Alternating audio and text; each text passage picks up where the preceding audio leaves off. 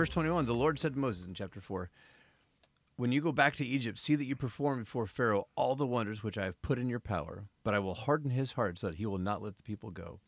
Then you shall say to Pharaoh, Thus says the Lord, Israel is my son, my firstborn. So I said to you, Let my son go, that he may serve me, but you have refused to let him go. Behold, I will kill your son, your firstborn. Now, it came about at the lodging place on the way that the Lord met him and sought to put him to death. Then Zipporah took a flint and cut off her son's foreskin and threw it at Moses' feet, and she said, You are indeed a bridegroom of blood to me. So he left him alone. At that time she said, You are a bridegroom of blood because of the circumcision. I, I want to point out, before we get into all the reasons this is confusing, Yes. I want to point out that if you go all the way back to like taking out all of the things that are trying to make it easier for you to understand what's going on, Yes. at the lodging place on the way, the Lord met him and was about to kill him. But Zipporah took a knife and cut off her son's foreskin and touched his feet with it, saying, Surely you are a word that's almost never used and could mean bridegroom or other kinds of relatives of blood to me. Mm-hmm. And then you're like, But is there a single clear reference in the entire passage? No. No. No. No is the correct answer. So this is why this is the first explicit episode of this because we are going to have to talk, uh, not not not not dance around the subject, but actually talk about the fact that um, there, there's just the, the, the why why why why was God seeking to kill Moses? Why was the answer for Zipporah to find a sharp rock and cut off the foreskin on her baby child? And why was the the the, the final part of this equation to put said foreskin onto Moses' air quotes feet? Wait, what do you mean air quotes feet? Well, Andy, uh, I I learned in college because this is where you learn inappropriate things. That when Or in church if you listen to this podcast. that oftentimes when you read in the Bible the word foot, that it is sometimes a substitutionary word for male genitals, um, which makes reading the book of Ruth really entertaining. Um, really entertaining. But in any case, um, so Zipporah cut off the foreskin of their uh, as yet uns- uncircumcised child and put it either onto the place where Moses walked or onto the place where Moses peed or onto his son or onto her sons. or onto her son's feet, or like the place where because with all the hymns and hises running around, who knows who's doing what? yes, and Yes, there are no antecedents in this passage. We should probably clarify that real quick. Yeah. So Yes. In the Hebrew, there are no antecedents. These are all pronouns. right, these are all. She just he, he was there and he did it to him and then it was yeah his foreskin on him. she did it to him and then And she put his foreskin on his feet. yes, Like Yes. who is him? I don't know. That's there are books where scholars argue about this. they argue with themselves about it. They they do. So we we There, there are no end. End. There is no end to the number of dissertations that can be written on these verses. so we, we, we went and uh, uh, kidnapped Jonathan from his office because we're like, hey, you want to talk about this? Because first of all, he said he wanted to come in here for when we uh, talked about inappropriate stuff, and second of all, like, well, when I'm in a room with you two guys, I always feel like the like, I feel like the the the, uh, the Clampetts come to town here. But, uh, Jo- well, I do Jonathan- want to acknowledge the likelihood that Andy has a better understanding of obscure passages of Scripture than I do most of the time. So uh, I do want to acknowledge that. So probably what he has to say about this passage, I'm going to pretty much agree with. I don't even know how one would judge such a thing. Well, I've, we've had lots of conversations, Andy, and you have you've been aware of some things that I didn't know was going on in the text, and so uh, so yeah. That- you know what that reminds me of though? Cutting off the pieces of people's junk. okay. Because that was, believe it or not, what we were talking about before this. All right. Well, let's uh, let's go ahead and slice this up and figure out how it goes. I'm not sorry. Look, it's a complex passage. There's a lot of ways you could cut it. Okay, so well, the issues at hand are obviously circumcision is one of the issues at hand here, right? Quite. I'd say that's pretty much the only thing That's that's, the only obvious absolutely true. we because we because we honestly, I mean, you read one commentary, and they any any commentary you read will also tell you we're not even really sure this is God. Right. This could be another God who shows up. And uh, so we don't even really know. The text is not clear that this, it, the text that was super clear what God this was talking to Moses a moment ago by giving you his name is very unclear here. And so, mm. you know, then you run into the issue that maybe this comes from a different, a different recording of the book of Exodus than does the passage we just heard about too, which mixes in even more Yeah. craziness. We, can talk about source criticism, but let's not. Well, was it, what, what? So, so you're saying this could be like this would be like Joshua going back and like saying, "Oh yeah," just adding like a little like parent parenthetical, like Moses told me this story. This is a really sick story, and like he got like he got so excited writing it down that he wrote it badly. Um. Yeah, so I, okay, that's interesting. Like the idea that it, it like I do think it was theory is- God. It does say Yahweh in here. Oh, does it? Yeah. All right. Andy found a Yahweh. That's good. No, that's good. Uh, the implication I didn't know him before is somewhat hurtful. I'm kidding. Okay. well, Um, Gump, I didn't know I was supposed to be looking for him. Yeah, but but to what you were saying, yeah, like the only thing that's definitely clear is that this is somehow related to circumcision because you've got, for some reason, God is trying to kill somebody, although for some reason he's trying to kill him in a very slow and arduous process because Zipporah has time to notice and then do something about it, mm-hmm. Which is a little odd for God killing people. Yeah, the, But- the, the whole thing's weird, man. Like, and then there's things getting cut off. Like, yeah, like the only thing we know is when Zipporah circumcises her son, and possibly also had to touch someone's quote unquote feet with it, and maybe had to say something. That part's unclear. At that point, God left him alone. It's like so something somewhere in that process fixed the problem. And the only obvious thing to look at is circumcision, and that's honestly what everybody's thought Yeah, it was. Well, so no, yeah, there's no there- there's no question. There's no question this Yeah. passage is about circumcision. And there's there's also no question that Moses' child was not circumcised, Mm-hmm. which it was at least as far as later tradition goes, it was later than that should have happened. So there was a degree of at least hand-me-down disobedience here, if not intentional disobedience, or at least overlooking of God's expectations for him.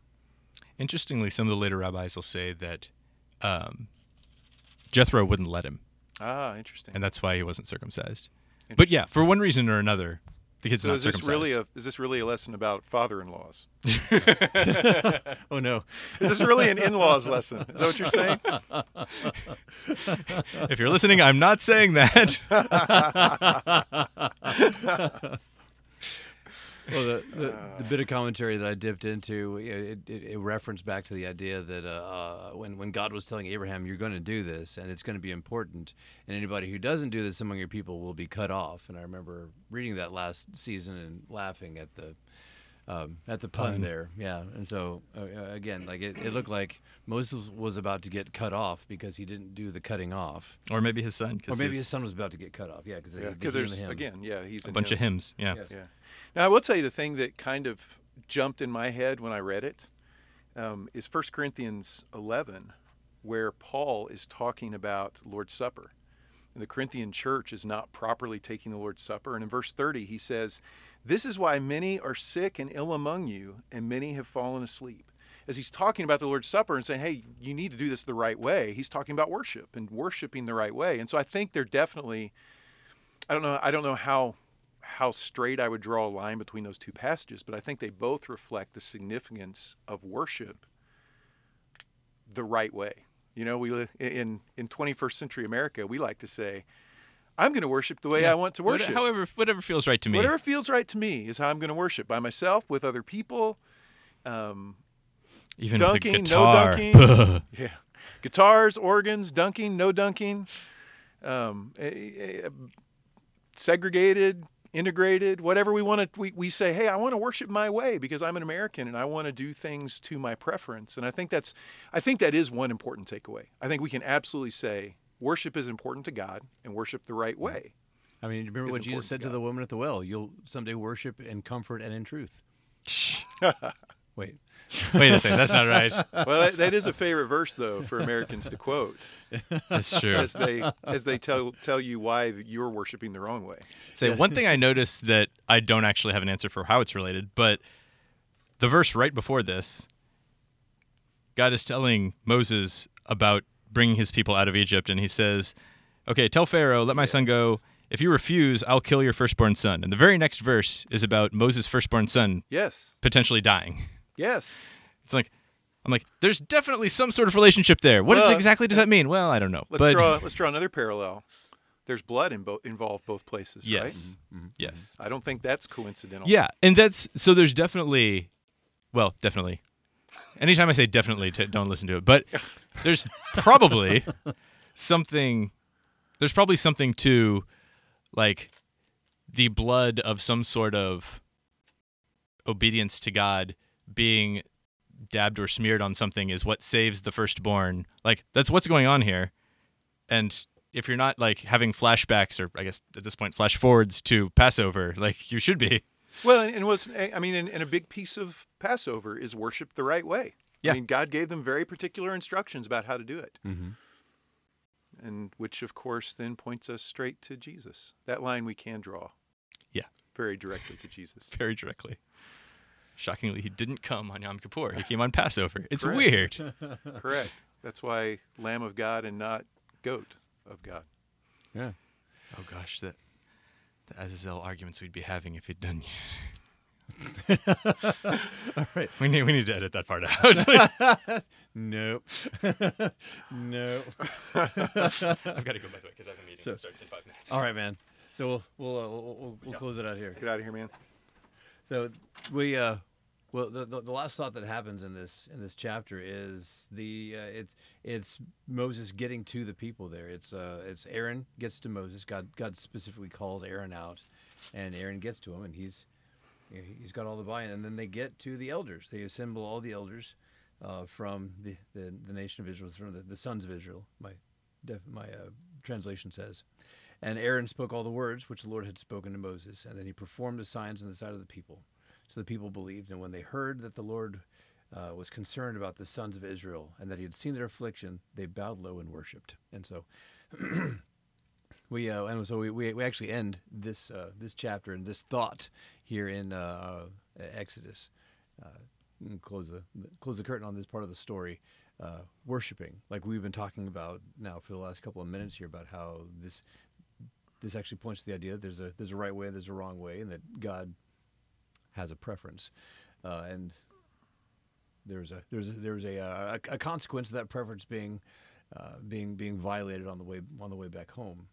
But yeah, I was thinking as we were sitting here sitting here talking that it's possible that Moses would have shared that story too when they got to the elders when they're talking with them and saying, you know, I was, I was, you know, I, that my, my son wasn't wasn't circumcised, and it almost cost one of us our lives. And then when we performed the circumcision, the person who was at risk of dying was no longer at risk of dying, which for me almost is as just as important a, a sign as the, the snake stick and the, the leper hand to to point at like no this is this is the God that values uh, the the signs that He's preferred. Yeah, so what does that say about our obedience in worship? Well, shucks. I mean, it, it, it, means that we need to like. Yeah, I referenced the the spirit and truth uh, verse earlier, but I mean, I, that, that's that's for me is one of the most most important operating verses that I have, because the the first time that that woman at the well had a suspicion that she was talking to someone who knew something about the heart of God, her first question was. It, it, was either, "Hey, I want to fight you about which one of us is right," or it was, "I've always wondered." how do we actually worship? And his answer was, you're going to worship the right way.